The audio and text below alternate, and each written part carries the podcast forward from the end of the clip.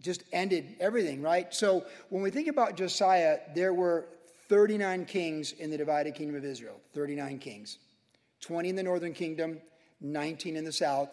And we've already seen the end of the northern kingdom under Hosea. The Assyrians came, took them away. That was the end of them. They were scattered, never to be found again. But with the captivity of the tribe of Judah, when they would go away to Babylon, they would come back after 70 years. They were sustained by the Lord because, of course, the Lord Jesus Christ and the promise of the Messiah comes through the line of the, the tribe of Judah, and they would come back. They would rebuild the temple. They would rebuild the walls under Nehemiah, and Ezra and Nehemiah just be amazing things. So, what we really get tonight is the last window of great things that happen for the nation of Judah and really a remnant still of Israel, because certainly some people from other tribes would have ended up there during the previous times, during the Assyrian siege and all that kind of stuff. So, as we come to chapter 23, we're picking it up with Josiah, that great king. He lived 39 years, and out of the 39 kings combined, he's probably the greatest one of them all after David and Solomon from the divided kingdoms. And in chapter 22, we were told that he became king when he was eight years old. And then we're told when he was 26, he sent the priests and the leaders to go clean up the temple and refurbish it and, and put it back into practice. And as they did that, they found the book of the law. They found the entire book of Moses, the book of Deuteronomy, Numbers, Exodus, Leviticus, and Genesis. And he read it and he realized that they had violated this quite a bit as a national people group. And so he was, you know, he tore his clothes, he didn't know what to do. And then he sent to the prophetess Huldah uh, to see what she had to say. And she spoke a word of the Lord to him. This was all in chapter 22 a couple weeks ago on Tuesday night. And she said, her word of the Lord was very interesting. She said, Because you humbled yourself, you had a tender heart, you won't see the destruction of Jerusalem in your time, but it will happen.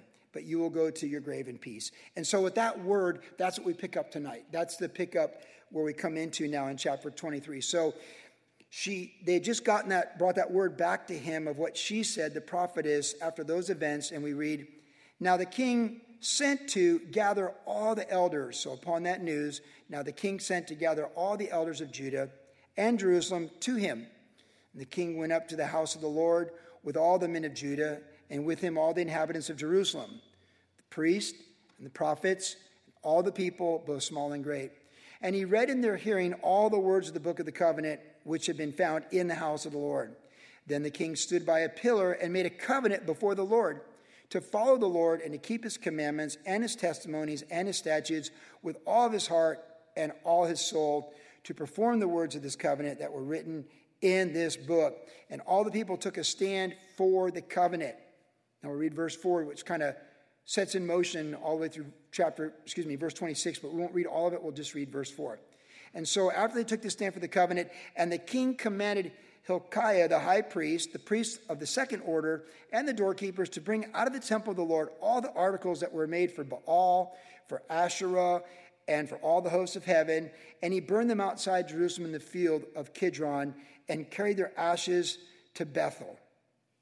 And that is the beginning of his actions where he went after everything offensive to the Lord. The rest of this passage through verse 26, he goes in the surrounding region of Jerusalem, then he goes to the south, then he goes to the north. You know, the northern kingdom had been removed. They had been, it had been repopulated by a mixed group of people. We already saw that. And he went up there, and anything that existed that had been offensive to the Lord, he removed it. In fact, he fulfilled the prophecy that was spoken hundreds of years before after Solomon died when Jeroboam, his servant, went to the north and started the northern tribes, and Rehoboam, his son, reigned in the south. There was a whole thing where Jeroboam set up the priests and the false altar and all these things. That there's a prophet that came up and he spoke against that altar and what happened there. And he said that in the future time, a man named Josiah would rise up and he would offer the bones of the priest who committed this idolatry at that very place. Well, in the rest of ch- chapter 23, Josiah did that. So he was spoken of hundreds of years before he lived by the Lord. He did these things and he was all in. So after he did all this, then he instituted Passover. Now, Hezekiah had had a great Passover that, again, when we get to Chronicles and Second Chronicles, we get a lot more details about both these two great kings with different perspectives. So I'll save some of that. But they both reinstituted the Passover as the national identity, almost like communion elements tonight for us as a church. And they reinstituted it. And when he did it, he sent messengers out and encouraged people to come. And they had this great Passover, and they did it. All this happened when essentially when he was 26. So he was eight years old when he became king. At 16, Chronicles tells us he made a decision to follow the Lord. At 20, he made a decision to tear down some of the idolatrous places. At 26, in refurbishing the temple, he found the book of the law. He read it. He, he mourned before the Lord. The prophetess Huldah spoke about what would take place. And then immediately he gathered all the people together, read the law, made a covenant, tore down everything offensive to the Lord that was in the land of the original boundaries of Israel as far as you could see, had a Passover for everybody, and then we just get a summary after that that at 39, he died in battle when Pharaoh Necho came up from the south and invaded Israel while at war with Babylon, Assyria. All, Israel's in the middle, so people are always coming and going when they're at war. And he went out to spy on that battle or spy the elements with Necho and he died. He was shot with an arrow, and he died. And he certainly died in faith, and this was when he was 39 years of age. So, this is the life of Josiah, this great king. And these three verses primarily, but then the fourth verse setting in motion more the actions of what he did, that's what we're going to focus on tonight. He was an awesome king. And as I mentioned earlier, from my personal perspective, if you really look at the resumes before the Lord of these 39 kings, during this 250 plus year period, his is the most impressive.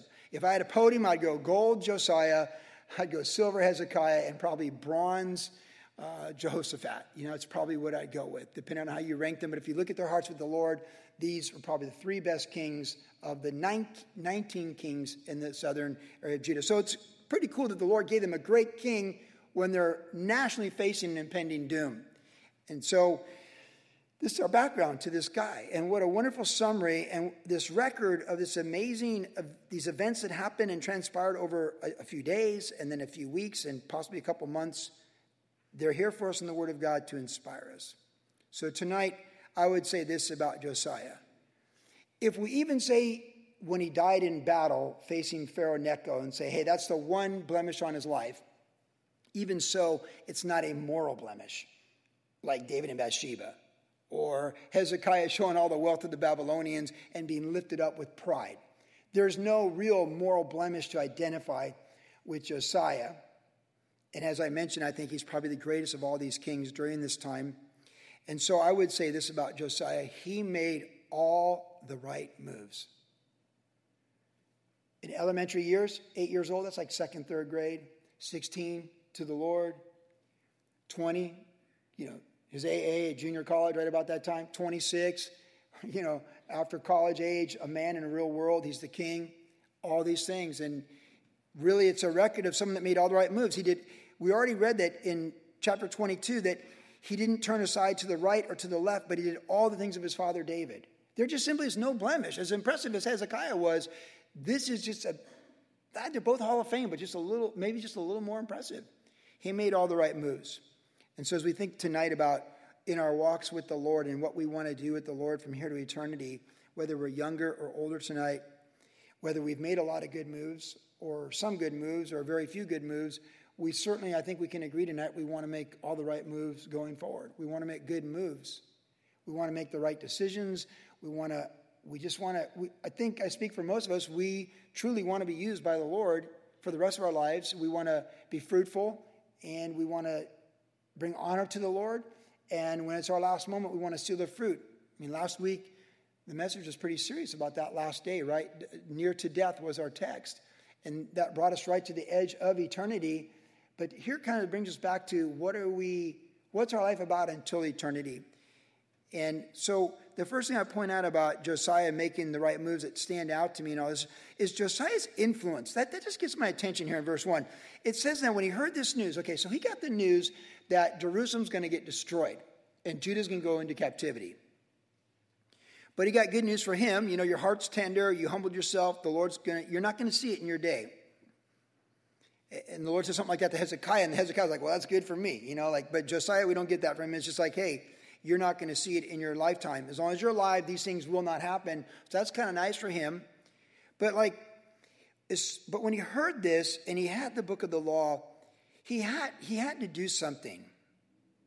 And as we've seen with him, and we saw this two weeks ago on Tuesday night, that his is a compound cumulative effect of making good decisions. And we talked about this two weeks ago that when you make when you make the right decision at eight, it's more likely you make the, the right decision at 16. Now, he became king at eight, so that's not really a decision, but he had good counselors around him. And at 16, certainly at the age to drive a car and go to the DMV, he decided that his world was going to be a lot different than the one of his fathers, Amon and then um, Manasseh.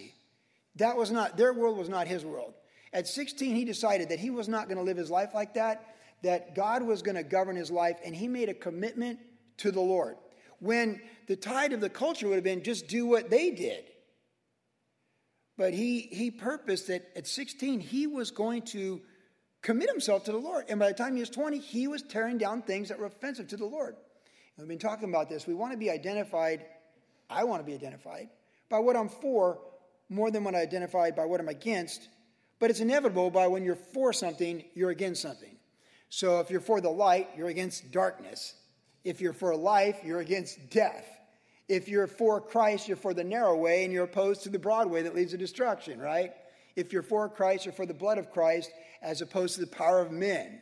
If you're for the Spirit, you're against the flesh, right? So we understand that. And by at 20, when he took that stand, he was identified by what he was, what he was opposed to and he would not tolerate in his mind, in his heart, in his person, and in his kingdom. Now, he obviously didn't get all of it, but he did get after some of it. And by the time he's 26, he says, Hey, Manasseh left the, and he left the temple in a shambles. And there's all these idols and everything in here. So he took a step this way. He took a step in the direction to fix up the temple. And in so doing, he found the book of the law. See, when you move toward the next thing with the Lord, you might not see what's around the corner, but you go forward, then you get there, and then the Lord shows you what's around the corner. So you take the step of faith to clear out the temple, and then you find the book of the law. This is a whole new thing. That was not your intention, but now you have it. What are you going to do with it? You're going to send for the prophet Huldah and see what she says. So now you've moved on to the next thing. She's going to give a word of the Lord, and now you're really moving on to the next thing. And at this point, this man, this king at 26, he fully believes with all of his heart the Word of God. From Genesis to Deuteronomy, the law of Moses, he believes all of it. Leviticus, like when we taught it outdoors during COVID, right? He, is all over Leviticus. Like, yes, yes, yes, yes, yes. Numbers, talking donkeys, yes, yes, and yes. Creation, Genesis 1. Yes, yes, and yes. From Genesis to Deuteronomy, the word of the Lord for him in his timeline he was all for it. So much so that he gathered all the people together. And this is where we see him and his influence.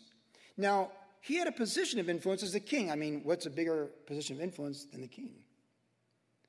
The president of the United States probably, most, most of the world considers the president of the United States, whoever he is, at any given time, the most influential person in the world.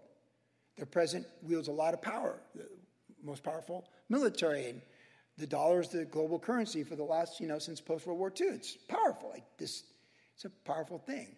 So powerful that you go back to Ronald Reagan, he refused to be in the West Wing without a suit and tie on. We know that, right? Like he's very well known for that, that he so revered the position of his influence of whenever he's in the West Wing, he insisted on suit and tie, uh, reverence for the position of influence. If you're a husband, you have a position of influence. If you're a mother, you have a position of influence. If you're grandparents, you have a very profound position of influence. If you have anyone that works underneath you, you have a position of influence. When I worked in room service in Vermont at the Sheraton Hotel, I was usually the deliverer. I delivered the food, someone else prepped it. And whether it was Dan Kenyon or whoever else that was over me,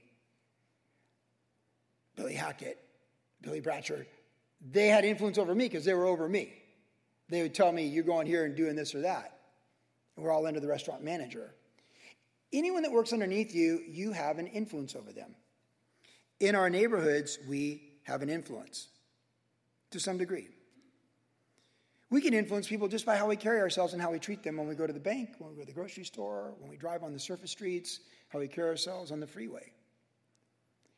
A real test of your influence is walking on the bike path in Huntington Beach, especially with the new wide lane. There's a lot of confusion. It's interesting.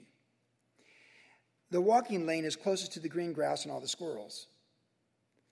Now, normally in our culture, we drive the car on the right side, so we walk on the right, you, you pass on the right, people pass on the left. But all the dogs want to go to the left and go after the squirrels. So you have this unnatural, almost, you know, British style where, where you're almost like, which way are we going? And then some people could care less if you're walking toward them. There are four people and it's lead follower, get out of their way. They're just going to do that. And occasionally, some guy on the bike path, the wide, broader bike path, he thinks he can just come in the walking lane because he can, because he doesn't care about anyone else and no one cares about him. And it's his world, he's the center of his universe, and that's what he's going to do. So you got to look out for him. It's kind of like the Wild West. In fact, when I went to Brazil in the 80s, I never saw the craziest driving as I saw in Rio in 1980, 81, 82. It's just a free for all. It was terrifying. And I've thought more than once the new bike path with electric bikes, electric scooters, the big wheel thing where you stand there, and it's a free for all. And there's lanes, but no one minds the lanes. And so I thought, well, you know, I pray every day to be friendly and have a smile. This is where I get to do it. And you got all, you'd be surprised if you ever walk on the bike path how many people mad dog you. We're just walking and you're in your 50s or 60s. I figured out one of the best places of influence I can have is walking on that bike path with my wife and not getting upset about people breathing down our neck or coming in our lane or almost running us over on a bike in the walking path. There's an influence. Because what do we know more than anything else? When you let someone go before you, they're doing like, oh, hey, thanks. When you smile, what do you usually get back in return? A smile. I was going to visit my dad about a week ago. And I was pulling into Sunrise, a very unusual situation. There was a man blocking a parking space, and it was completely packed because Huntington High students pack around there, park around there too, so you can't really park in the, the street level. So I'm like, hey, excuse me, are you are, are you gonna are you using that spot? Well, he had, he had dementia. Okay, I didn't know that because normally anyone with dementia is not to be all alone standing in the parking lot blocking a parking space. I mean, that is unusual, right? Just so you know, like if you take care of someone with dementia, you don't you don't leave them alone in a parking lot. So, but I, I couldn't quite figure it out because like, oh, what's that? He's like, excuse me. I was like, oh, are you, you know, like, uh, because I didn't. He was kind of like this, you know, and I know what he's doing. I was like, hey, can I grab that spot, you know? And this lady comes flying up on me, like just flying up, and she's screaming at me. I mean, I was like, whoa. I told Jennifer she would have been proud of me because I like, hey, now, everything's fine. And she said, That's my spot. She was rabid, like foaming at the mouth. That's my spot. He's got dementia. I was like, Sure, yeah. You know, like, everything's fine. And she's screaming, I'm not fine. I, I was like, I was like, hey, it's all good. I'll just, I'll find something over here. And I, and I drove off. And I, I didn't even, I, I, was actually, wow, like you're making progress in life at 61. And and because you're like, what, you want some of this? You know, no. Anyways, so I, I drove and I parked. And then I get in line with her to sign in. And so it's kind of embarrassing for her because I didn't embarrass myself. But she didn't want to look at me. And I was like, smile. Of course, we had to wear the mask because it's an elderly place. Uh, but I was friendly and everything. And, and then she was getting a tour. And she was late for the tour. And listen, those of you take care of your elderly parents, you know, nothing is, in my life, nothing's been more stressful than taking care of elderly parents. Can I get a witness on that? Listen, it is extremely stressful. And I didn't take offense by how this lady acted. And I just thought, you know, I've had hives on my neck over stress with banking stuff, uh, my dad's retirement benefits. And I mean, I've literally had the, the rash from it.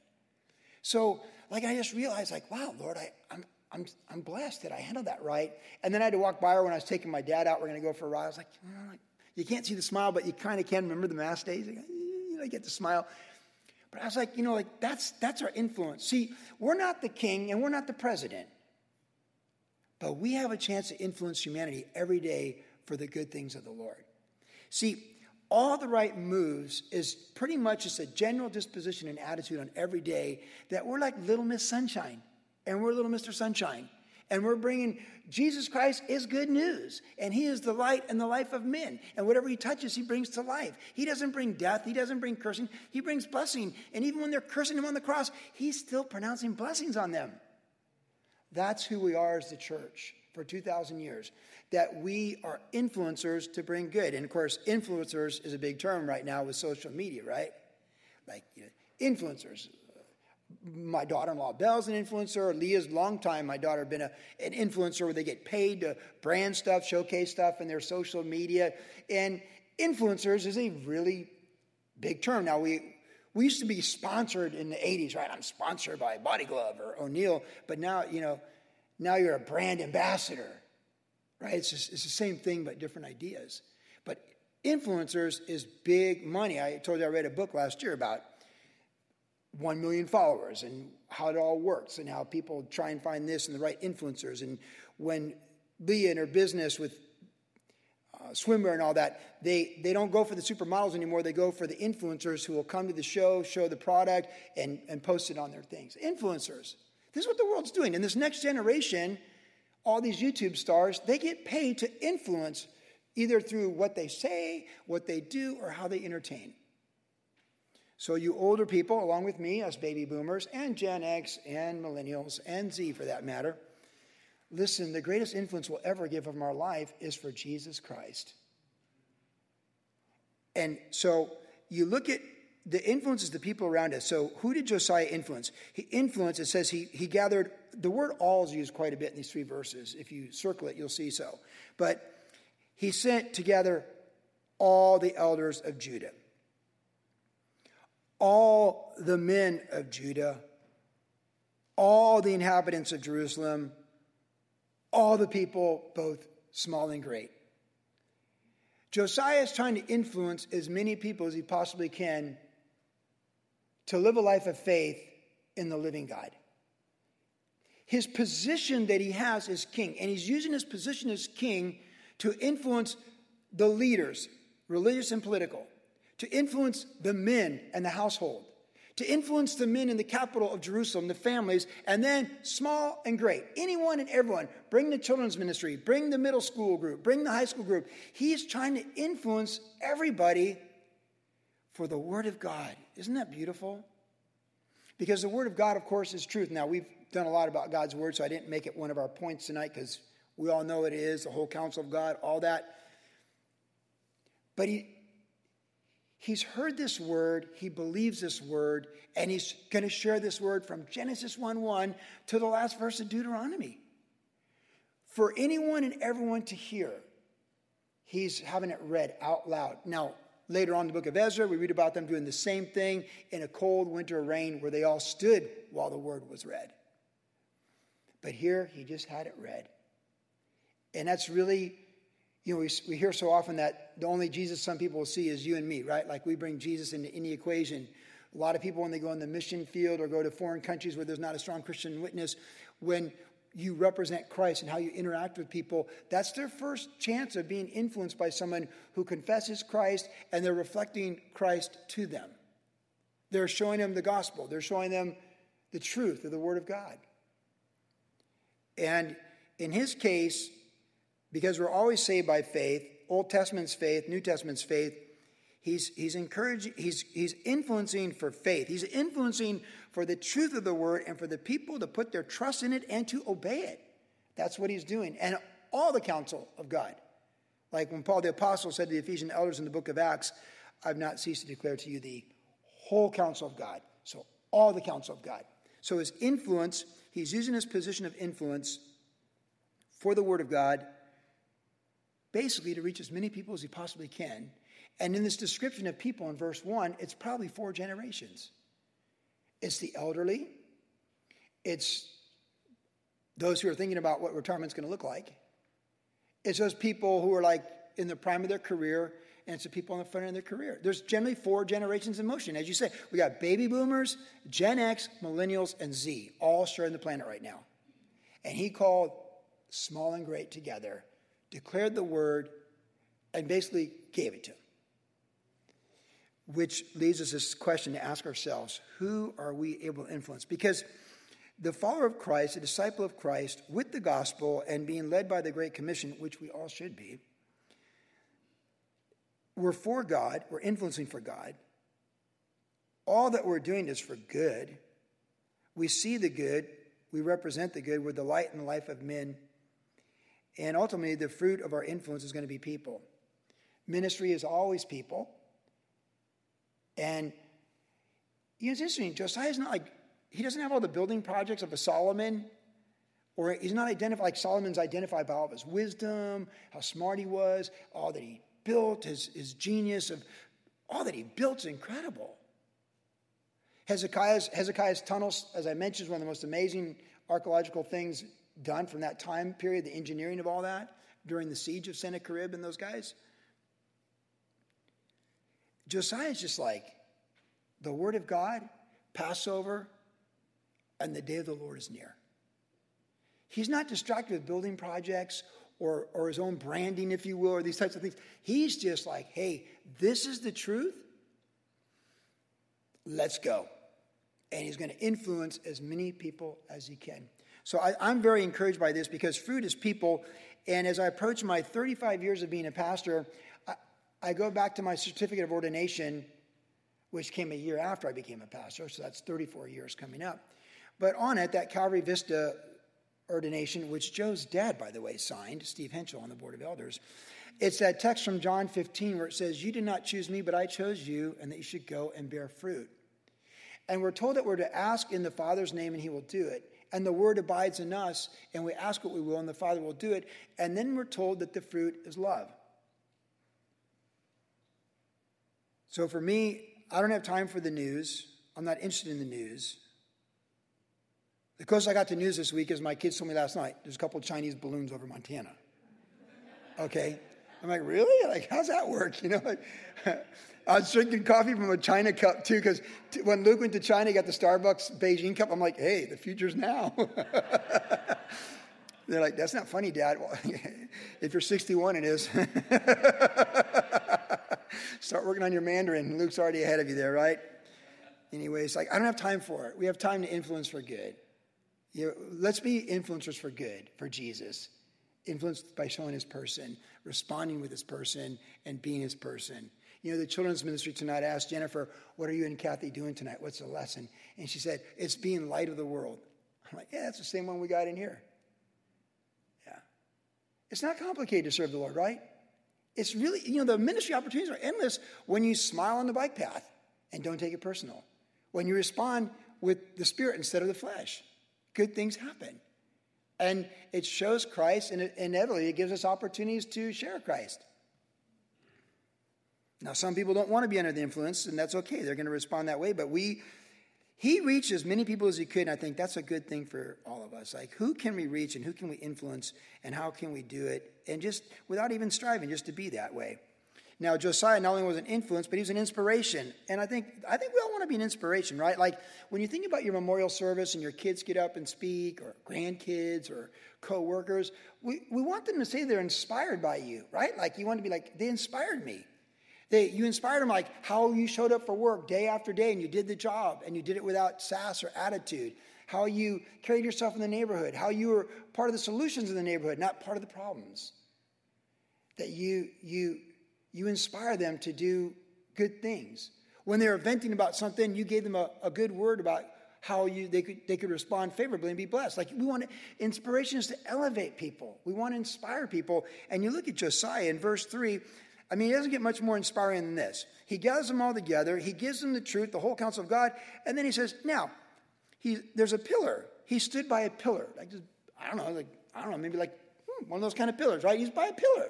Here's a pillar. He's like, hey, he stands by a pillar and he says, it says he made a covenant before the Lord to follow the Lord and keep all of the word with all of his heart, all of his soul to perform it, and, and of the covenant, all that's written, all that's written, and all the people took a stand with him.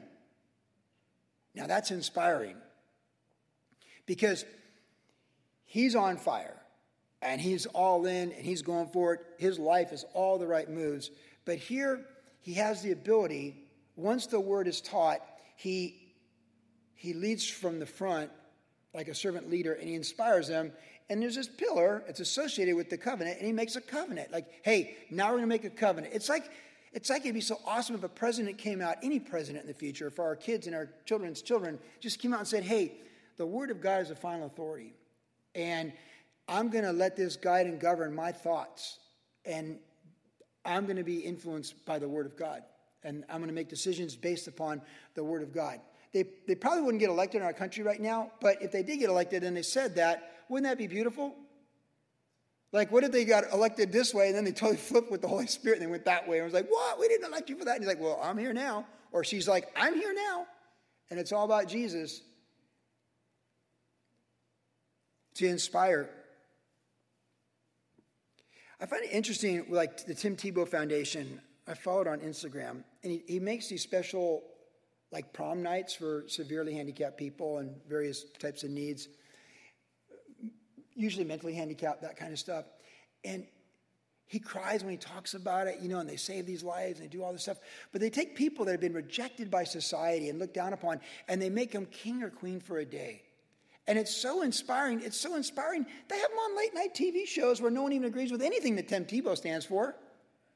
I mean, these people, these late night TV show people, they are so against everything that Tim Tebow is really for, but they're just so inspired by what he does in for the glory of Christ, influence, by caring about humanity this way and doing things for people like this. It is inspiring. Many of you are an inspiration to so many people. Many of you are inspiring to me. All you that have adopted fam- uh, children in this church are a great inspiration to me. You need to know that. We've had a lot of people adopt children in this church. And it's just, uh, man, you know, when I'd be at the Frisbees or like the Stevens and others with adoption, it's just like you see all these adopted kids, just like, man, when people said, I don't, I, I can't do this child or I don't want to do this child, whatever the background is, and someone steps up, steps up and says, I will do this child, what is more inspiring than that to give your life for the next 50 years from here to eternity to raise that child, provide for that child spiritually, mentally, emotionally, physically? Oh, it's incredible, let alone if you gave them a Christian education. You set them up for good things. It's inspiring. It's, it's so inspiring. It's also, in many cases, inspiring to give up a child, to carry a child and be willing to give it up, too, right? That's inspiring. These women that go to Horizon Pregnancy Center, and they're going to give up a child, and then they're encouraged that someone wants that child, and they carry that child and all that comes with it, and then they, they give that child up, and someone who, who is willing to take that child takes that child, that's an inspiring story. That's a beautiful story. When they told me last year they'd save 440 babies, uh, it was like May or June, I just remember going like, 440 children. Get to, like we dedicated Mark Coca last week, right? 440 kids, but I'd, no, they'd be in eternity in glory, but they, would, they wouldn't even know. When we're in that dimension, they wouldn't know the human experience of Ecclesiastes 3 that we get to live and, and be a part of. That's inspiring. Those little bottles with the checks and the cash and the pennies, that is inspiring to me. That stuff's in our office. I look at it, I'm inspired. You inspire me. It's inspiring. Luke Caldwell and all the kids he adopted from China and Ukraine. And I, I, oh, Luke Caldwell's post, our former worship leader, and you know, Tucker dances. There's one kid from China, Tucker, always dances, and he dances in public. And I believe Tucker's Down syndrome, and man, he throws it down. And he doesn't care, right? He just doesn't care. So he's like a city square, and he's got moves too. And I was like, it's so inspiring. Tim Tebow's inspiring. You see what I'm saying? Like, we want to be an inspiration. We want people to go like, I want what they got. I want what she has. I want my life to count. I want to care about children that other people just can't raise or don't care about. I want to write things that are inspiring. I want to do things that are inspiring. I want to go places that are inspiring. When Jennifer Monroe came back from the country in North Africa, I won't say it publicly for reasons you'd probably figure out, but she talked about things and showed me photos. I was just like, I was just so inspired. I was like, I mean, I was inspired when she went to Afghanistan. That was really impressive. But the place she went, I was looking at it, and I've been in my missionary book. I've been praying for that country and understanding the geopolitical background to it. And I'm like, that, it's just so like, that's so inspiring. That is so inspiring to, to just get on the plane and do that, and go where women have no chance, like women in America, and you bring them the smile, you bring them the light and the life, and you bring them the gospel. It's so inspiring. The generosity of so many people in this church with their finances for global missions that we've been able to do the last two years, it's, it's beyond inspiring. It's, it's very reverent to me. I take it very reverently to be entrusted with large sums of money to distribute to global missions over 50 countries and 80 recipients. It's a, it's a great joy. You know, to sit with the mission pastors over at Calvary Costa Mesa and know that we did over 100,000 to their missionaries last year. And have them tell me that that's how most of our missionaries make it by people doing supplemental gifts to undergird what Calvary Costa Mesa does. And it makes a big difference. And you feel like we're a part of that. You know, 22 years ago, Pastor Chuck brought me on staff and believed in me. He believed in me enough to give me a Sunday night to teach one time and to turn Thursday night over to me and then Monday night when Greg Laurie left. And to be in that office over there by the bookstore 22 years later and be sitting down with those missionary pastors talking about and know, know all these people in the book because I've prayed for them and to to hear what's going on and get updates and to know what we've been able to do and what you've done and what we've done collectively together, that is inspiring. Josiah inspired people for the covenant, for the word, for faith, for steps of faith. He inspired them. His words had power, but you know, there's a lot of people that are powerful speakers, right? Politicians can be powerful speakers, motivational speakers can be powerful speakers, corporate CEOs can be very powerful speakers. Oh, but when you're speaking from the Word of God and the life of faith, and you're inspiring people, you're influencing them and then inspiring them to take great steps of faith they might have never thought to take. You're elevating their faith. That's who disciples of Jesus Christ are every day, wherever we get to go. We, we have an influence of people we're able to influence, and then we want to inspire them like Josiah. Inspire them in the covenant of the Lord. Inspire them in the bread and the cup. Inspire them in the coming kingdom. Inspire, inspire them in the Beatitudes. Inspire them in all the teachings of Christ, the return of Christ, and every good thing, the stewardships of Christ. We want to inspire people, and we inspire them most, and truly in the most meaningful way, and ultimately the only meaningful way, in the person, the work, the word, the promises, and the return of Jesus Christ. See, when we inspire people as a disciple of Christ, we're giving them inspiration that's so much more than graduating college at the top of your class on the dean's list, so much more than winning some sports title or making a ton of money. We inspire people for eternity and the glory. And we're going to get to eternity, and it's, it's just going to be so different and so glorious and all those people that we influenced and we inspired, they're going to be there way more than you even know. Which brings us to our final point is Josiah's example where he, he verse 4, where he, you got to start somewhere, right? If you're going to really go for it, you got to start somewhere. You know, I, have got my eight pillars always forward with Joy Brand. Pillar number seven is to take action, and pillar number eight is to seal the fruit, right? So you got to you got to start, and then you need to see it through, and you got to complete it. And these are, of course, biblical principles. But He's heard the word. He's had he's got the prophetic word from the prophetess. Then he gathers everybody, his influence, and then he inspires them with the pillar. We're, we're going to this covenant. I'm, my heart, all my heart, all my soul. They're like, yes, all them great and small. Everybody, the priests, like, what else? Could, what else would we do? They know what happened in the north, and they've got a, a powerful word coming. And then you've got to have an example. And this is where really Josiah steps in because you can motivate people, you can inspire people, but sooner or later, you got to get to work and get something done. You can't just talk about something, you got to do something. And doing something starts with the next thing, right? I've talked in the past quite a bit about Elisabeth Elliot. Before she stepped into eternity, she had a newsletter, and we used to get it. And she had this phrase she'd say, Do something, right? Right? Like just do something. Now, the most successful people in the world would tell you the number one reason they're successful is focus. All the billionaires, collectively, the number one thing they'll say is focus. The ability to focus on one thing and do it extremely well. So I'm going to say, hey, theirs are left behind, we're going to ours. So let's let's be intentional. Let's do the one thing we know we're called to do, and let's be focused on it because ours is a greater reward than theirs. Because I'm Whatever I leave behind, I leave behind. But what I'm going to, I'm going to, and you're going to. The kingdom is worth our best effort. It's worth our first fruits. It's worth, it's worth our fullest focus. It deserves, the kingdom of God deserves our greatest passion. And therefore, we set the example like Josiah. Because, you know, everyone's all moved or motivated, and something's got to happen. And he says, Hey, Hilkiah, you guys, temple, right there, ground zero. It starts here. Listen, everything offensive, and stuff's been there for a couple hundred years. It's, going to rip it out. Everything.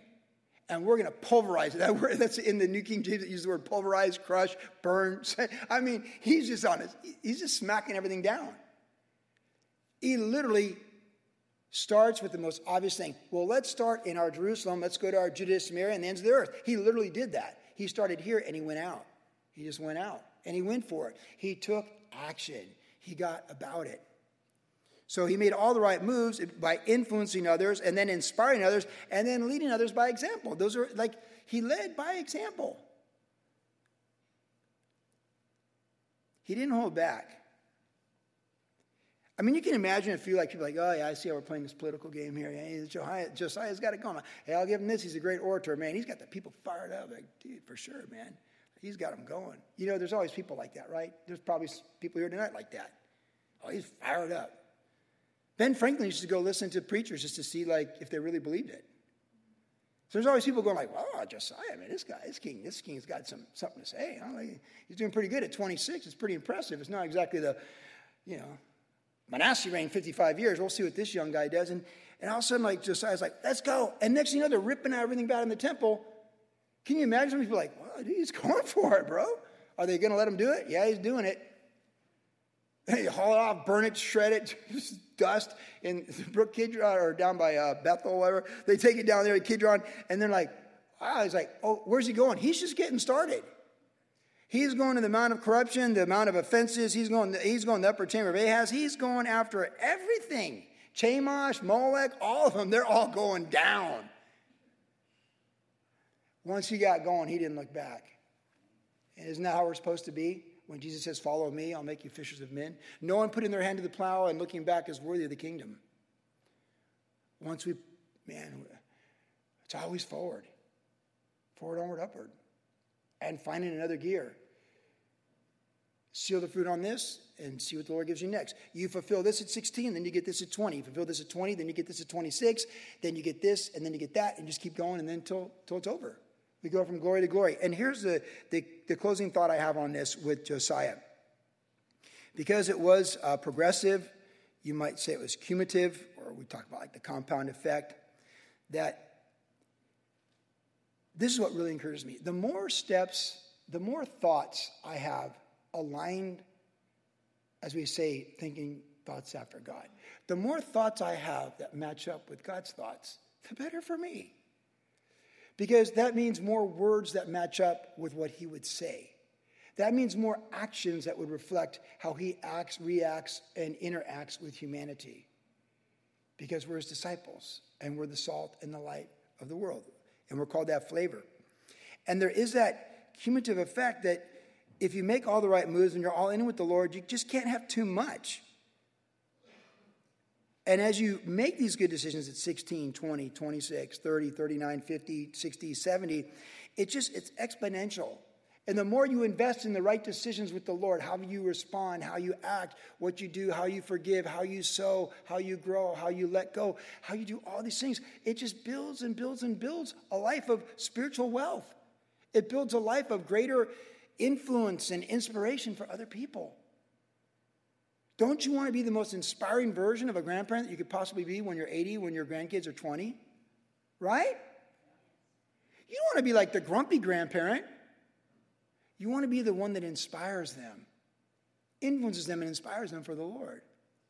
Because the, to me, what I really got thinking about this whole story with Josiah, because he did just get, it got stronger and stronger and stronger. He just went from glory to glory to glory, and then boom, 39, it's over.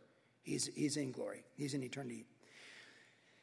Now, when he died, if we're around and we know he's got, we don't know how long he's going to live. We just know it's all going to go really bad as soon as he's dead. When you got word that Josiah died in the battle with Necho, you'd be like, well, here we go, honey. Start selling the real estate, liquidate everything, sell the crypto, sell the stocks, hold the gold, and we'll just see where this takes us. And sure enough, it just took 10 years and it just all unraveled. When the Babylonians came, they came, they came in waves. There was three sieges, and they came once, took Daniel, Meshach, Shadrach, Abednego, Ezekiel. Those guys took them away, the, the best. They came, they took all the young people, like, hey, you guys, you come with us. We're going to re-educate you. And they took them. And they came a second time, and then the third time, they burned all the houses. When the Babylonians came, they took their freedom, the Judah's freedom, they took their freedom, they destroyed their property, separated from their property, destroyed all their asset wealth, and marched them off to captivity. And they also killed a lot of their family members. It was horrible. And so I have this thought who was listening 13 years before when the law was read? Because a 10 year old's 23, a 20 year old's 33, a 30 year old's 43, a 40 year old's 53, a 50 year old's 63. You follow me? That four generations, all small and great, they heard everything. And who really made the covenant? And who really walked with the covenant? And who really was ready for Nebuchadnezzar to come round one, round two, round three, and wreak havoc like Hitler almost on a society and a people, and to feel so helpless? Well, this much I know in the totality of the Word of God that's very encouraging to all of us.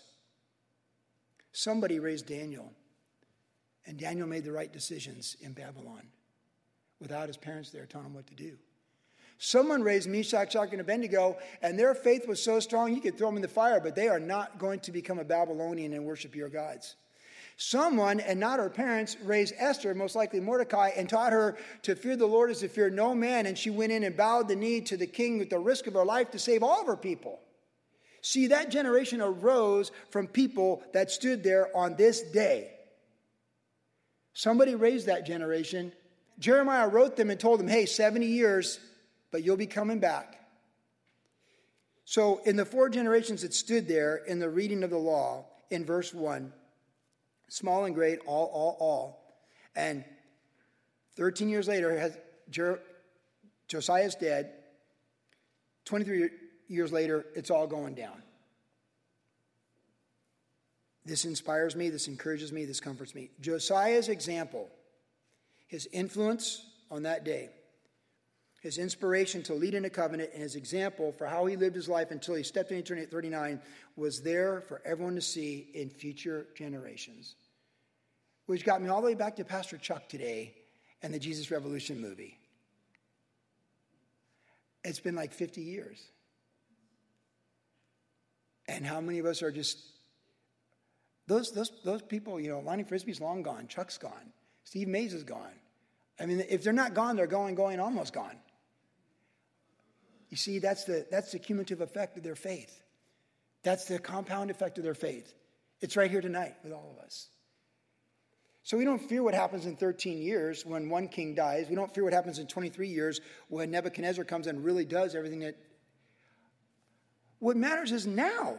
The very first verse says now, which I've been emphasizing. Look at chapter 23, verse 1, and we'll close with this now.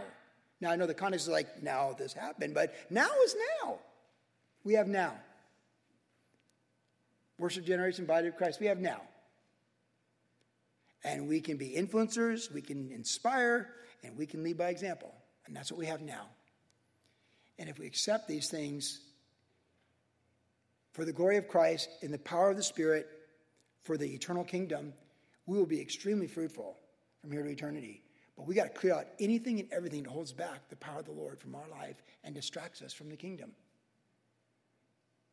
We want to just be so making all the right moves when the king comes. Yes and amen.